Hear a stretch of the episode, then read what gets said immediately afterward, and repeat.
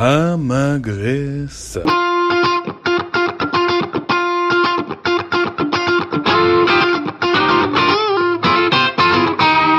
אהלן ומה העניינים? אז אנחנו המגריסה, וזה פרק מספר 4 של הפודקאסט שעושה סדר בעולם סדרות הרשת ישראלי.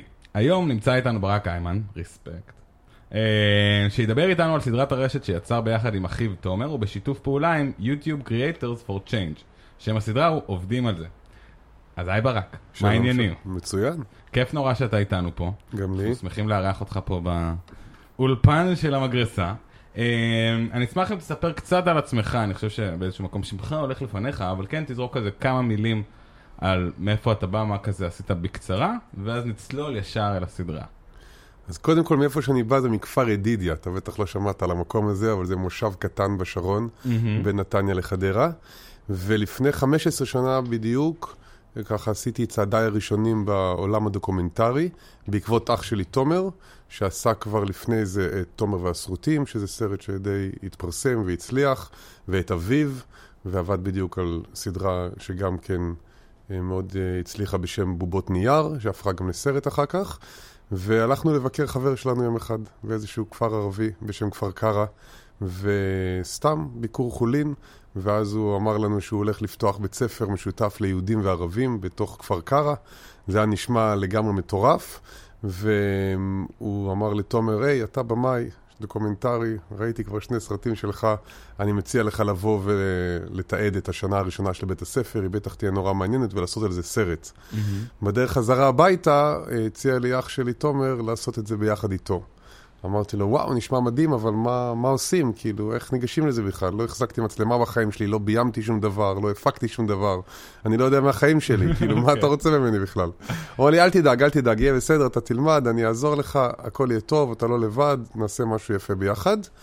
לימים זה הפך להיות סדרה של 4 פרקים, ששודרה בסוף 2005 בערוץ יס דוקו, אחר כך הפכנו את זה גם לסרט, ודבר הוביל לדבר, משם התגלגלתי לביים סרט בשם הריקוד של אלפונסו, ואחר כך ביימתי סרט בשם שמרוני בודד, ואיכשהו יצא שגם התחלתי להפיק סרטים דוקומנטריים ליוצרים אחרים, כמו הצלמנייה שאולי שמעת על זה, סרט מאוד יפה של תמר טל. יש פה תמונה שלהם. וואלה, נחמד. וכמעט חברות של ניצן אופיר, וסעד קשוע, פחדן מילדות של דורית צימבליסט, וסטלגים, שואה ופורנוגרפיה בישראל של ארי ליבסקר, ולפני המהפכה של דני שדור, והשדכנית של דני וסרמן, וכל מיני פרויקטים. במקביל המשכתי לביים חלק פרויקטים לבד, חלק פרויקטים ביחד עם אח שלי תומר, וגם להפיק את חלק מהסרטים שלו, כמו מיסטר גגה שאולי ראית. ראינו, שמענו. ואת הסדרה בדרך הביתה שהוא ביים, ואני הפקתי על המשפחה שלנו. וככה התגלגלנו לכל מיני פרויקטים דוקומנטריים משותפים, פעם הוא מביים, פעם אני, פעם שנינו ביחד, לטלוויזיה, לקולנוע, וגם לאינטרנט. לפני 10 שנים עשינו בעצם את הפרויקט הראשון שלנו באינטרנט, שנקרא אהבה ראשונה. זה הפרויקט של סלקום. וואו, a while ago. A while ago, וזה היה 150 סרטונים של 3 דקות כל סרטון, שעלו באתר יהודי, ששם ראו את זה אנשים, והיו לזה איזה 8 מיליון צפיות, משהו די מופרע. אתה מדבר פה משהו, זה חלוציות של העולם הזה. בדיעבד אני מבין שזה היה וזה משהו חלוצי. בזמנו אני חייב להודות שזה הייתה פשוט דרך מאוד מגניבה ומיוחדת להתפרנס. אחר כך גם הייתה עונה שנייה של הדבר הזה. וזהו, בעיקר אנחנו יוצרים לטלוויזיה ולקולנוע, והסדרה עובדים על זה, שיצאה לפני איזה 0.5 שנה בערך, בעצם כמו רוב הדברים שקורים בחיים, הגיע לגמרי מנוהר ובאופן בכלל לא צפוי ומתוכנן. אז בואו נשאלו, מאיפה התגיע לכם? אם אנחנו ממקדים שנייה עכשיו לתוך הסיפור של הסדרה, אז מאיפה באמת הגיע הרעיון של הסדרה? איך זה התחיל? אז אנחנו מצאנו את עצמנו בפגישה במשרדי גוגל, ישראל, על פרויקט אחר בכלל שרצינו לעשות, והפרויקט ההוא עדיין בדגירה, הוא עוד לא קרה, הוא עוד יקרה יום אחד, אבל באותה פגישה הם אמרו, תקשיבו, YouTube Creators for Change, שמעתם? אמרנו, לא. עוד לא. אז הם סיפרו לי קצת על YouTube Creators for Change, ובעצם איזשהו ניסיון לקחת כוכבי רשת, במקרה הזה זה היה כוכבי רשת בינלאומיים לא בארץ, ולערב אותם בתוך איזשהו סוג של עשייה חברתית. Mm-hmm. הם רצו לעשות משהו בסגנון הזה פה בארץ, okay. במסגרת מיזם של דיבור אחר, שהשותפים שלו זה גם מכון שחרית וקרן לאוטמן, ואמרו לי, נראה לנו שאתה הבן אדם לעשות את זה, ואתה ואח שלך תומר תעשו את זה מאוד יפה, ומה אתם אומרים? זה היה נשמע מדליק, זה היה נשמע מיוחד. קודם כל זה היה משהו שלא עשינו עד היום. זאת אומרת, סדרת רשת. גם הפרויקט ההוא של סלקום הוא לא היה סדרת רשת, הוא היה משהו שעלה בבת אחת, מלא סרטונים, זה לא הייתה סדרה, זה היה משהו אחר, אבל זה כן דגדג לנו כבר אז שיש משהו באינטרנט שמושך אותנו, משהו במיידיות של זה, משהו בעובדה שכל אחד יכול לראות את הדבר הזה, יש איזשהו סוג של קשר בלתי אמצעי שלך עם הקהל שלך בלי מתווכים ובלי עורכי תוכן, וזה פשוט אתה מולם. וזהו, כל מה שידעתי שאני אמור לבחור כוכבי רשת, יוטיוברים, /יוטיובריות, ישראלים, ישראליות, שמדליקים אותנו, שמעניינים אותנו. חשוב לציין שעד אז לא ידעתי מהחיים שלי לגבי היוטיוב. זאת אומרת, כל מה שעשיתי ביוטיוב עד אז היה לשמוע מוזיקה. אני יודע שיש אנשים שעושים הרבה דברים ביוטיוב. חלק לומדים תפירה, חלק לומדים ספרדית, חלק, לא יודע מה, לומדים איך להרכיב ארון של איקאה. כל מיני אנשים עושים הרבה דברים שהם לא רק מוזיקה ביוטיוב. אני לא היה לי מושג בכלל לדבר הזה, ובתוך התחקיר גיליתי את העולם הזה, שהיה מאוד חדש לי. יאמר לזכותו של אח שלי תומר, שהוא דווקא זה שהוריד אותי קצת מענני השחצנות שלי כלפי העולם הזה, כי אני חשבתי ש... נו, מה זה השטויות האלה? כי יש ביוטיוב מלא שטויות. לגמרי. יש מלא קשקוש, ויש מלא יוטיוברים שבאמת עושים דברים ממש מביכים. אבל יש גם כאלה שעושים דברים ממש יפים ומעניינים, וגם כשהם עושים דברים שהם לא מעניינים אותי באופן אישי, אפשר לראות די בקלות שהם מאוד מאוד מוכשרים, והם יודעים בדיוק מה הם עושים. בתחום שלהם. בתחום שלהם הם היסטריים. כן. ברמה של ההבנה של קצב, ושל אנרגיה, ושל הומור, ושל גם תכנים חברתיים ש... יש בהם אפילו לפעמים יסוד מהפכני קצת. וזה משך אותי העולם הזה. ובמקביל קיבלנו רשימה של מלא מלא מלא פעילים חברתיים ופעילות חברתיות. כל מי שיצא בשבילכם איזשהו מאגר שאליו יכולתם לגשת. בדיוק. ופגשתי מלא יוטיוברים ומלא פעילים חברתיים. יש איזה אחד שאולי אתה זוכר? איזה אחד שפגשתם שבסוף כן קרא איתו או לא קרא איתו הפרק? שכאילו נחקק לך איזה מין חוויה אחת שזכורה לך מהתהליך הזה של נקרא לזה התחקיר לקראת ה... בנייה של הסדרה? תראה, הסדרה היא 8 פרקים, 6 דקות בממוצע כל פרק, יש פרקים של 4, יש פרקים של 10, +- 6 דקות, ובכל פרק בסדרה יש מפגש בין יוטיובר ופעיל חברתי, כאשר הפעיל החברתי הוא חלק מתוך איזושהי סוג של קהילה שמרכיבה את החברה הישראלית. אז יש את החרדית, ויש את האתיופית, ויש את המוסלמית הטבעונית הפמיניסטית. שזה וואחד דמות ספציפית. היסטרית, כיפח דסוקי, וכהנה וכהנה. ויש גם מכל הקשת הפוליטית, נגיד, יש מישהו שהוא בכלל בגוש עציון מנהל שם את הבית ספר שדה, ויש עוד כמה גיבורים מדליקים, כוכבי המדבר, טופ גיק, לא משנה.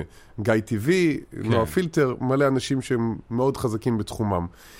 אני חייב להגיד שלא היה אף פרק ולא היה אף גיבור שלא הטביע בי את חותמו, כי הם מאוד מאוד שונים אחד מהשני, ובחרנו בהם מראש, בגלל שיש בהם משהו מדליק ומעניין. ברור שיש כאלה שיותר נכנסו לי ללב, או יותר השפיעו עליי, יותר הפתיעו אותי.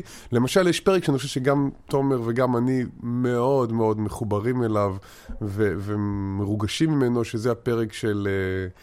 אנבר, שהוא בחור מאוזבקיסטן, שהוא חבר בלהקת סיסטמלי, שהם שרים בעברית, ערבית, אנגלית ורוסית, הם עושים ראפ, היפ-הופ, עושים מוזיקה מדליקה, והוא פוגש יוטיוברית בשם קווין ליגי, שהשם האמיתי שלה זה גל רז.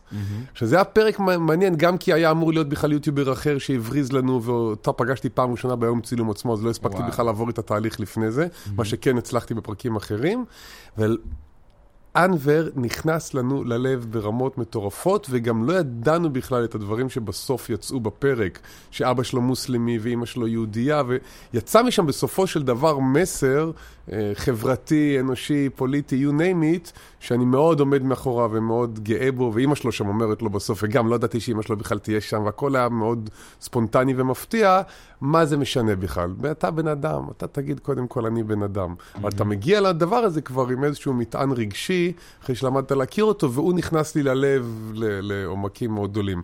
אבל גם, אתה יודע, הרבה פרקים אחרים, הפרק שעברנו עם אור בן אוליאל, שהוא בכלל קונדיטר, גיי, שהולך לבני ברק ופוגש שם את ציפי בורנשטיין, שהיא אישה חרדית מדהימה, שמנהלת את כל הבית חולים הפסיכיאטרי של מעייני הישועה בבני ברק, מפגש שאי אפשר היה בכלל לתכנן אותו ולתסרט אותו, שעבר סללומים רגשיים מטורפים בכמה דקות. אז אני מצטער על הקלישה, אבל זה כמו שתשאל את אמא שלי על 5 ילדיה, איזה ילד היא הכי אוהבת, היא תיתן לך קפה, כאילו באיזה זכות בכלל אתה שואל שאלה כזאת. אז כל אחד מהם כל כך שונה, שאני לא יכול להשוות ביניהם, ואני אוהב את כולם והם יקרים לי מאוד. אוקיי, אבל זה נשמע כמו חוויה מדהימה עם כל אחד מהפרקים, וספציפית, הבוקר ראיתי את הפרק עם אנבר ועם קווין ליג, וראיתי גם את הפרק עם אנה ערף, יונינה וקאסה גטו. קאסה גטו, שגם שני הפרקים האלה אותי, בי הכי נגעו, באמת היו מאוד מאוד מרגשים. אני אשאל שאלה שמתייחסת לרקע שלך, ובעצם איך אתה מהעולם של עשייה לקולנוע ולטלוויזיה, איך בעצם מה באופן שבו יצרתם את הסדרה הזאת היה שונה מהאופן שבו אתם יוצאים סרטים וסדרות? או מה בגישה הזאת, דיברת על זה קצת כשתיארת את המפגש שהיה לכם בגוגל, וכל העניין הזה של אתה קצת יותר זלזלת בזה, ותומר אמר לך בוא תבין שיש פה אולי איזה משהו שאתם מפספסים או עוד לא רואים, אז אני אשמח אם תתאר באמת את ההבדלים שאתה חווית בתור יוצר עם רקע כשנגשתם לסדרת רשת. אז אני חייב להגיד שאני חושב שרב הדומה על השונה בין העשייה של הסדרת רשת הזאת לבין העשייה של הסרטים שאנחנו רגילים לעשות. על פניו זה כביכול עולם אחר לגמרי. רק שתבין שמיסטר גגה, שתומר ביים ואני הפקתי, ושזה סרט שבאמת ככה יחסית מאוד הצליח, והביא הרבה אנשים לבתי הקולנוע, והסתובב בכל העולם, ועדיין מסתובב, עבדנו עליו 8 שנים. סרט ממוצע שלנו הוא בין 3 ל-4 שנים מרגע שהתחלנו לעבוד עליו עד לרגע שהוא מוכן, עם פלוס מינוס 350 שעות של חומר גלם.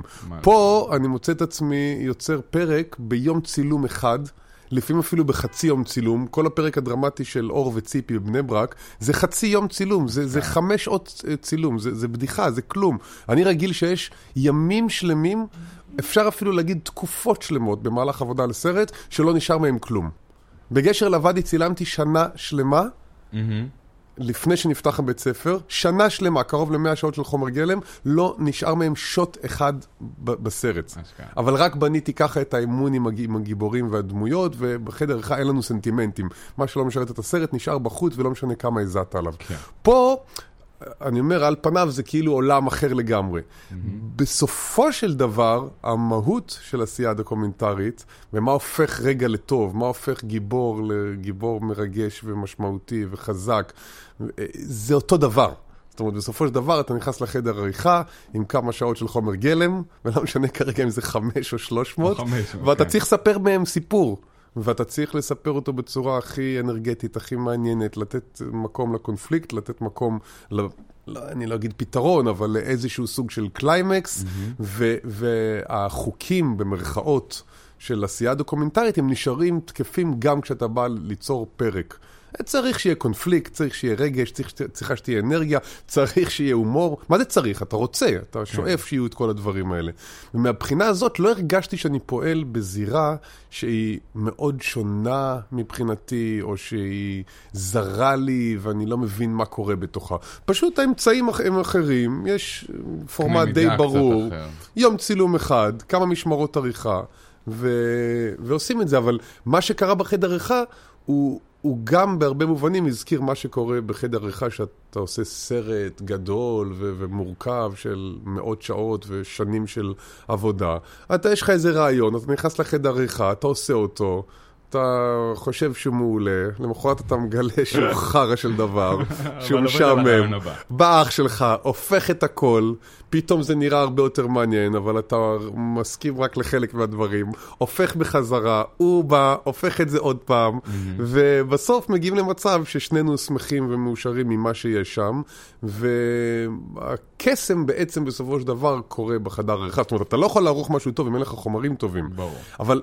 בוא נגיד, אתה יכול לערוך משהו טוב מחומרים בינוניים, ואתה יכול לערוך משהו בינוני מחומרים מעולים, ומבחינה הזאת זה לא מאוד מאוד שונה. זה קם ונופל על ליהוק, אתה צריך גיבורים חזקים וטובים, שאתה מתאהב בהם, שאתה מתעצבן מהם, שהם עוברים איזשהו תהליך. אז אוקיי, אז בסרט שהוא נמשך על פני הרבה שנים, אז התהליך הוא יותר מורכב, יותר עמוק, ויש בו הרבה יותר רבדים, בלה בלה בלה. אבל בסופו של דבר, גם בפרק שכל כך אהבת, ואני מסכים איתך, כי הוא פרק מהמם שאני... ראיתי אותו המון המון פעמים, ואני בוכה ממנו כל פעם מחדש, של קאסה גטו עם יונינה ואנה ערף. היא שם מדברת על דברים מאוד מאוד עמוקים ורגשיים, שגם קשורים במשפחה שלה, וקשורים בכל הקהילה האתיופית, והיחסים המאוד מורכבים של אהבה וסיני עם מדינת ישראל. היא עוברת שם איזשהו מהלך, ויש רגעים שהיא מאוד שמחה, ויש רגעים שהיא מאוד עצובה, ויש רגעים שהיא בתוך ה...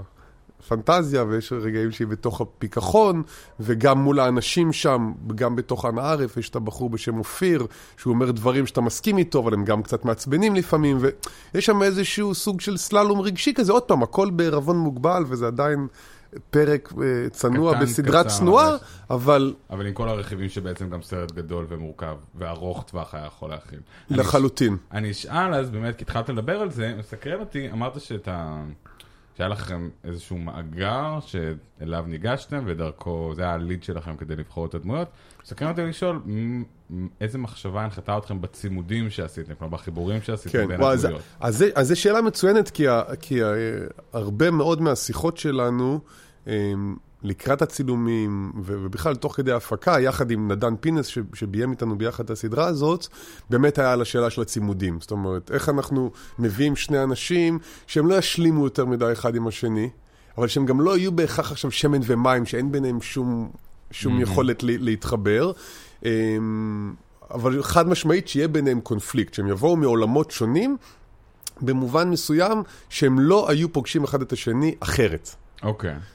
אז למשל, יאיר כוכב, שפתח את בר התחריר בשוק מחנה יהודה בירושלים, והוא ישב על תקן המזרחי המסורתי, למרות שכל ההגדרות האלה, גם צריך לקחת אותם בערבון מוגבל, כי זה קצת קשקוש, כל אחד הוא הרבה מאוד דברים, אבל בהגדרות השטחיות הסטריאוטיפיות שם הוא היה, והבאנו לו את נועה פילטר, שלא ידענו בדיוק איך להגדיר אותה, כאילו מצד אחד היא מייצגת איזושהי סוג של צפוניות. עכשיו היא הבן אדם הכי לא צפוני, בן אדם חמוד, מדליק, חם, חרוץ, היא לא צפונית מפונקת ומקושקשת, אבל היא בטח לא באה מהעולם של המוזיקה המזרחית בשוק מחנה יהודה.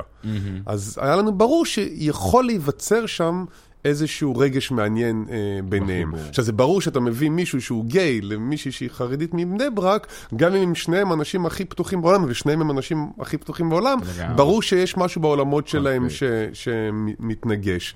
אז ככה חיפשנו, נגיד, אנדר, שהיא דמות מדהימה, ג'נדר קוויר, צעירה, שהולכת לפגוש מישהו שהוא...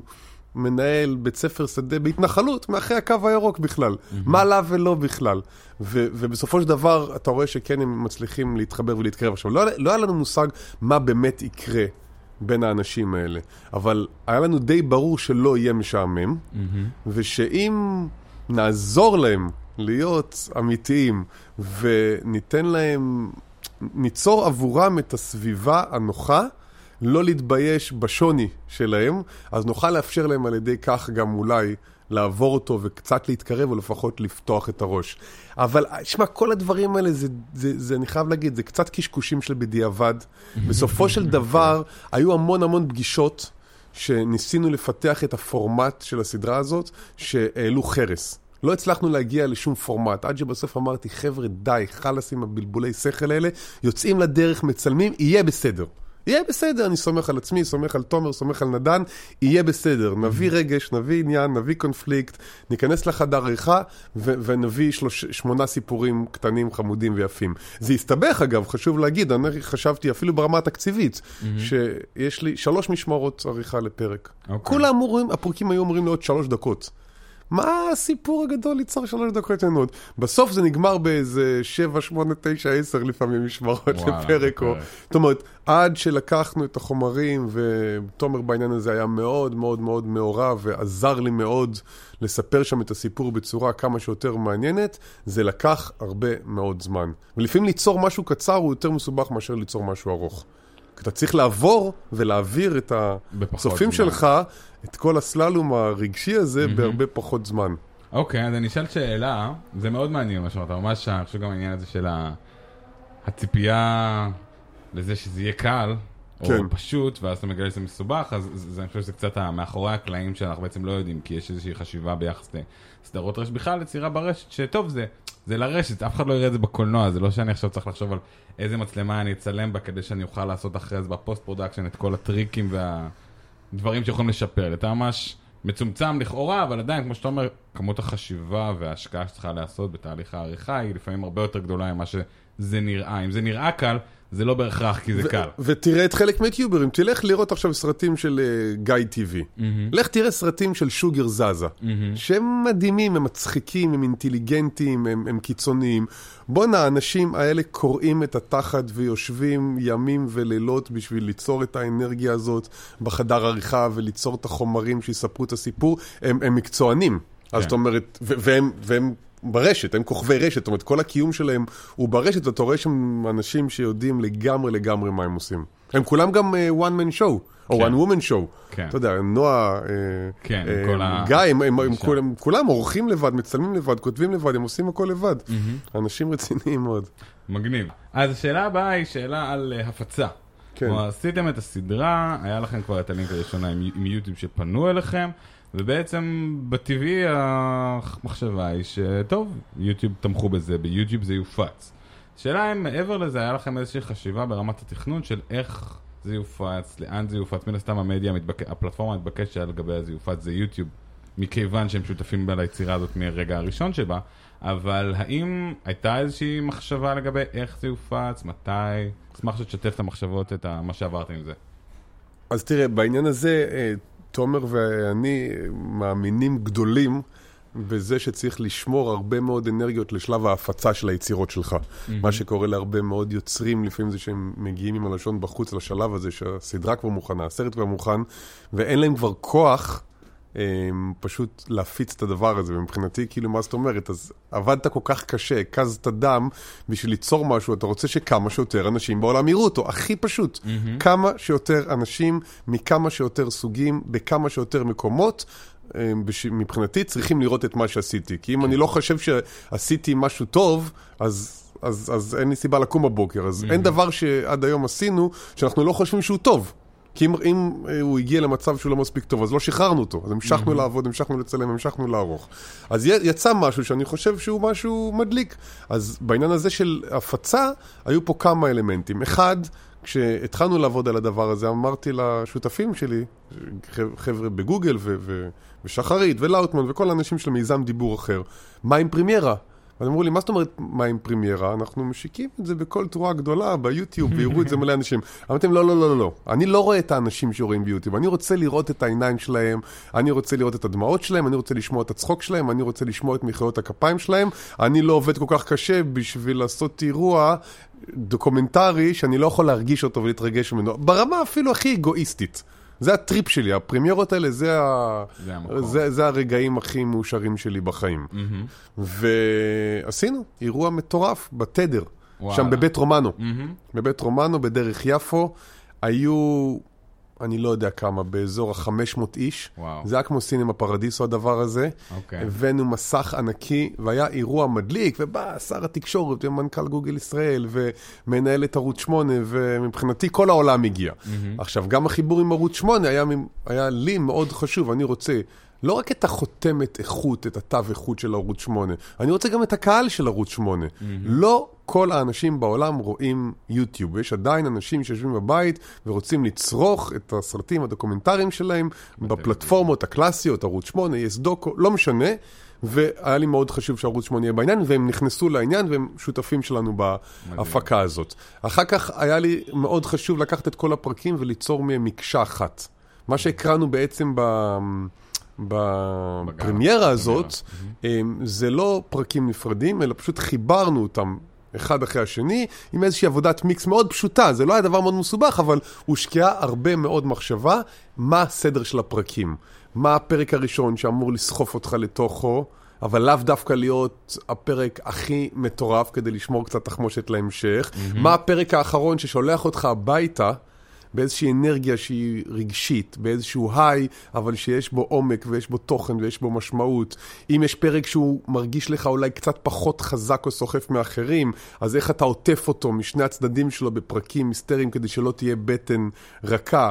אם יש לנו התעסקות שם בנושאים של יהודים ערבים ביותר מפרק אחד, אז איך הם לא מתחברים ביחד להיות מסה שמתעסקת בנושא אחד, אלא איך אתה מפזר את הדבר הזה. אם יש לך עניינים של קוויריות ולהטביות, איך אתה לא גם תוקף אותם אחד אחרי השני, נגיד יש גם את אנדר וגם את אור, איך הם לא צריכים להיות ביחד, הם לא חייבים להיות מאוד מאוד רחוקים, אבל הייתה מחשבה, באנרגיה של הדבר הזה, אתה גם צריך לראות את זה. אתה צריך לראות מההתחלה עד הסוף, איך זה עובד. אז זה דבר אחד. ואז מה שעשיתי זה בעצם הלכתי להפיק הקלאסי שאני רגיל אליו, שזה פסטיבלים בארץ, בעולם. בהתחלה כולם קצת שחקו עליי, אמרו לי, מה אתה מדבר? תגיד לי, סדרת רשת, כמה... קודם כל היא זמינה ברשת, למה שמישהו יבוא לראות אותה באיזה פסטיבל? כל אחד יכול לראות אותה עם תרגום לעברית, תרגום לערבית, תרגום לאנגלית. היוטיוב עושה את זה אוטומטית. ביוטיוב. והיא לא נועדה בכלל, לא לקולנוע, ולא נועדה אפילו לטלוויזיה לצורך העניין. אמרתי, לא מעניין אותי, אני חושב שזה טוב, אני חושב שזה מעניין, אני חושב שיש בזה אמירה. אני חושב שאם אתה רואה את כל הפרקים ברצף, אז השלם הוא גדול מסך כל חלקיו, ואני רוצה שאנשים יעברו את החוויה הזאת. ולראיה, הקרנו את זה בפסטיבל הקולנוע היהודי בירושלים. בעקבות ההקרנה הזאת, באה המנהלת לבית ספר מעלה, והזמינה אותי לעשות את הסדנה לסדרות רשת, ששם הכרתי אותך, כן. ושם אני מעביר את זה ביחד עם יוסי בראומן, שעשה את שתי סדרות רשת כן. מדהימות, גם נביאים וגם נביאים מבצע אמרם. שתבין, בחודש מאי אני טס לוורשה לפולין, ביחד עם ציפי בורנשטיין, הגיבורה החרדית, מי עובדים על זה, לפסטיבל קולנוע יהודי בוורשה. מגניב. עכשיו הסדרה הזאת נכנסה לסל תרבות ארצי. אני מתחיל להסתובב איתה בכל הארץ בבתי ספר. וואלה. אני מכיר אותה בכל מיני יישובים בארץ. זאת אומרת, בעיניי יש בה איזושהי אמירה מעניינת ומרגשת, וגם אפילו אופטימית, אפשר להגיד, על היכולת של אנשים שאין להם שום קשר אחד עם השני, להתחבר אחד לשני, להתחבר לכאב אחד של השני, ובעצם להתקרב, שזה גם המהות של כל המיזם הזה שנקרא דיבור אחר. אז אני מבחינתי ממש לא מסתפק במעט, והדבר הזה, אני שם הרבה אנרגיות בשביל להפיץ אותו בכל פלטפורמה אפשרית. מדהים. אוקיי, אז נמשיך הלאה. אני מסכן אותי לשמוע קצת על הסוגי התגובות שקיבלתם מהאנשים, כלומר אחרי שזה יצא בכל אחת מהפלטפורמות, נגיד ככה שיצאו, איזשהו מגוון, אולי איזשהו סקאלה, איזה שני סוגים של תגובות שאחת יותר ציפית, אולי אחת שהפתיעה אותך, שככה הניעו אותך אחרי שזה יצא לעולם. תראה, אחרי כל התגובות שהיו ביוטיוב, אני כמובן לא יכולתי לעקוב, כי זה אלפים, זה כמויות מטורפות, וגם אי אפשר להשתעבד לדבר הזה. קודם כל אין לך זמן, אתה צריך לעבוד על דברים אחרים. וגם מתישהו זה כבר הופך להיות לא כזה מעניין. כי גם הקלות של התגובות באינטרנט היא... אנשים כותבים. אז התגובות שקיבלתי מאנשים, אחרי הפרימיירה היו תגובות מאוד נרגשות וחיוביות, אבל גם לגבי זה צריך לזכור, אנשים לא אומרים לך, תשמע, היה קצת משעמם. מי שמשתעמם, או שהוא לא אומר לך, או שהוא משקר לך. מי שאומר לך, אחרי הפרימיירה איך הוא מרגיש, כנראה שהוא בא לו לפרגן לך, אבל הרגשתי שהתגובות הן אותנטיות, ושזה היה מעניין.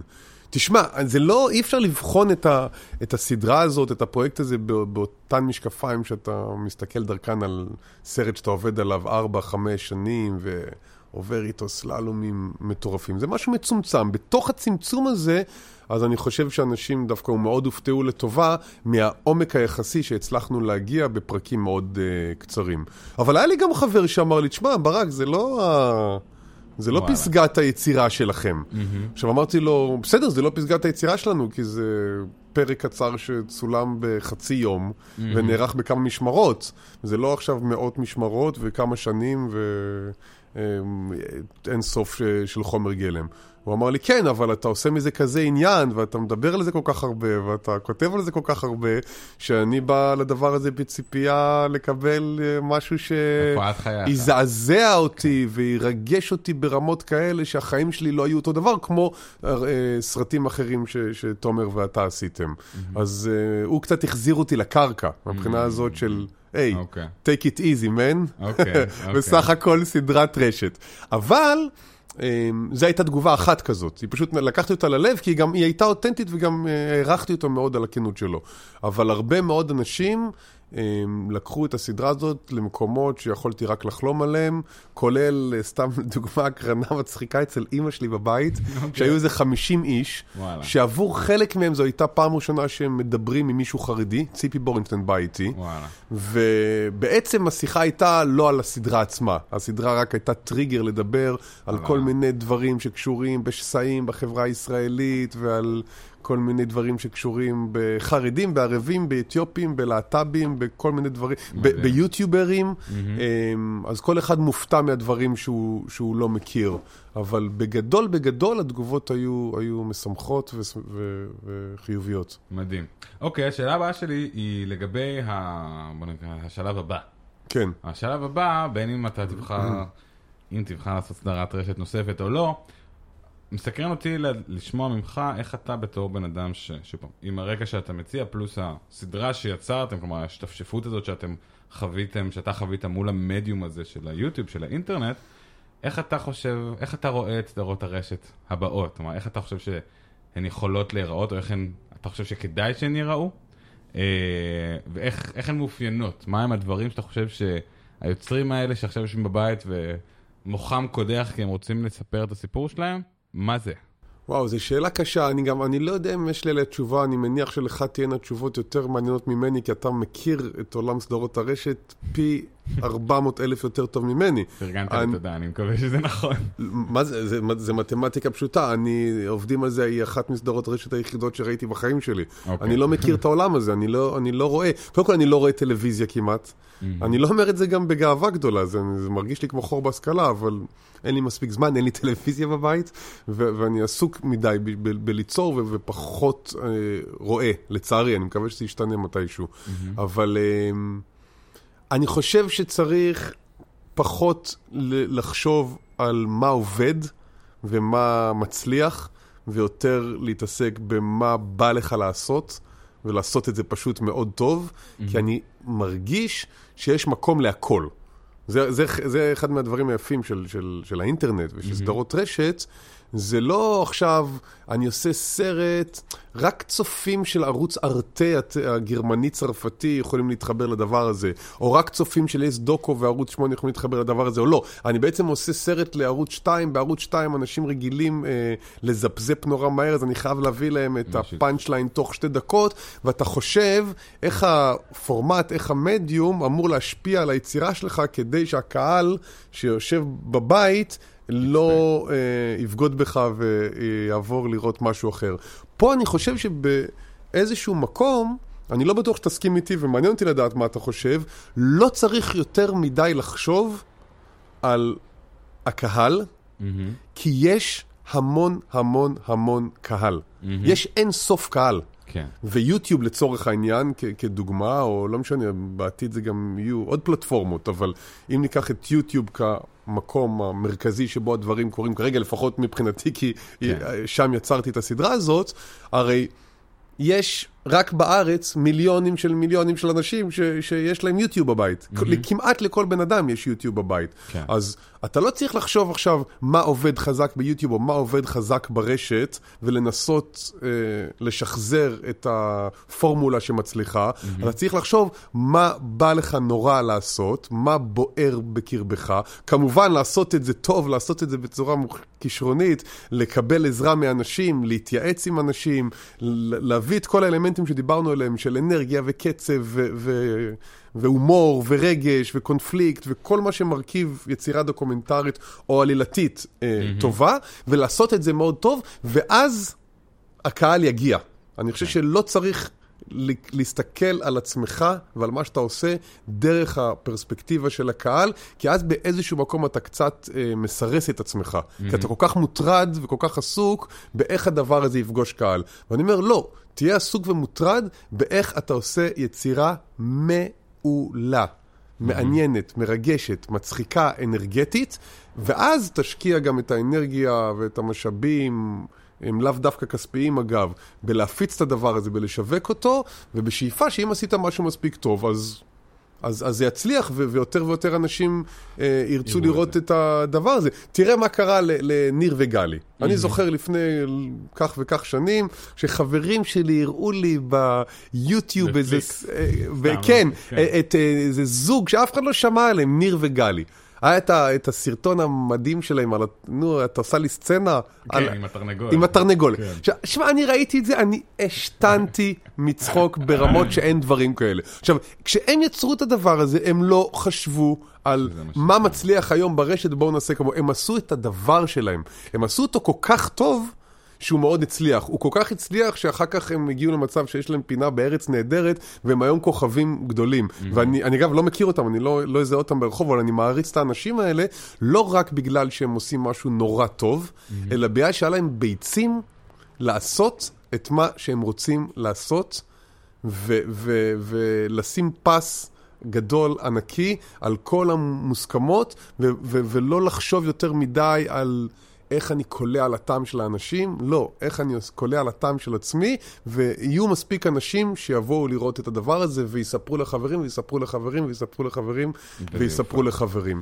זה בעיניי העניין פה. מדהים, אז אני חושב שגם שילבת פה באמת את הסגירה של השאלה הבאה, זה באמת מה המסר שלך הלאה, אבל נראה לי שזה ממש השתמע מתוך הדברים שאמרת עכשיו. אני יכול להגיד אינפוט שלי מהעולם הזה של לזכור סדרות רשת, לראות סדרות רשת, לדבר עם אנשים על סדרות רשת, דברים שאמרת הם באמת מאוד נכונים. אני חושב שבסופו של דבר הרשת היא מקום שמאוד פתוח לכל, לטוב ולרע, ובסופו של דבר כשאתה יוצר יצירה ברמה מספיק גבוהה, שאתה בשום רובד של היצירה שלך לא מזלזל ואומר, טוב, זה סדרת הרשת, אז בסדר, אז נחליק את זה. ברגע שאתה נמנע מאמירות כאלה, אתה תייחס לזה ברצינות, כאילו זה היה עכשיו פרויקט חייך, בסופו של דבר אתה כן בונה איזושהי יצירה ש עומדת בסטנדרט גבוה ביחס לרשת, וגם בסטנדרט גבוה ביחס לעולם, כי כשהסיפור שלך מעניין, ואתה מספר אותו, כמו שאתה אומר, נכון, טוב, מושקע, אז יתפוס כל אחד. והעולם הזה של הרשת, הוא מאפשר לכל נישה להפוך פתאום להיות גם מיינסטרים, סגנון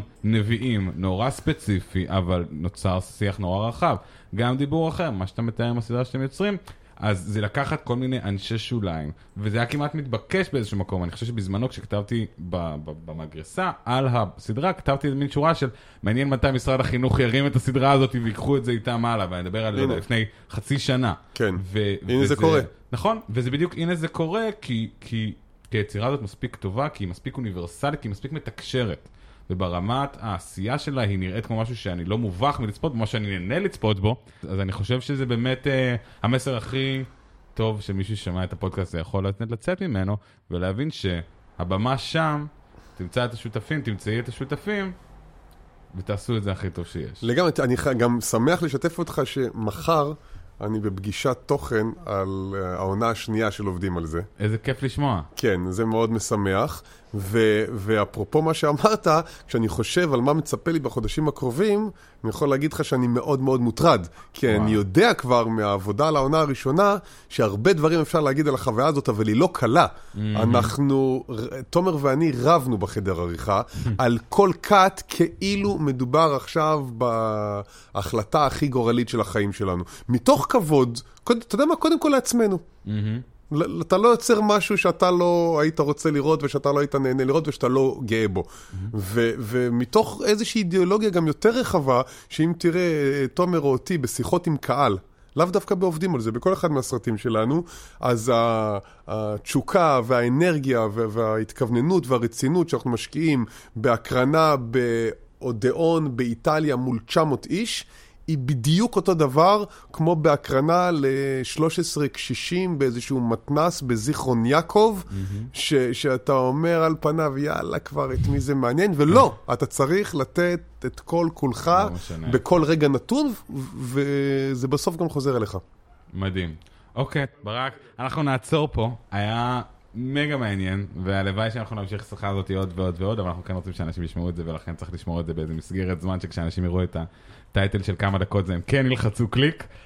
אז תודה רבה רבה רבה רבה. תודה לכם. חשוב להגיד שאפשר למצוא את הסדרה, יש לה עמוד פייסבוק, נכון, של דיבור אחר, ששם נמצאת הסדרה. עובדים על זה? כותבים דיבור אחר ביוטיוב. ביוטיוב, אוקיי. ושם בפלייליסט יש את כל הפרקים ברצף. או שכותבים עובדים על זה ביוטיוב, ואני מאוד שמח על העניין של התרגום. זה גם הייתה החלטה שאגב יש בה מימד פוליטי, זאת אומרת שכולם יכולים לצפות בה, ברוסית, באנגלית, בעברית, בערבית. מדהים, אז תודה רבה רבה רבה ברק, וזה היינו אנחנו לערב, יאללה ביי. תודה רבה.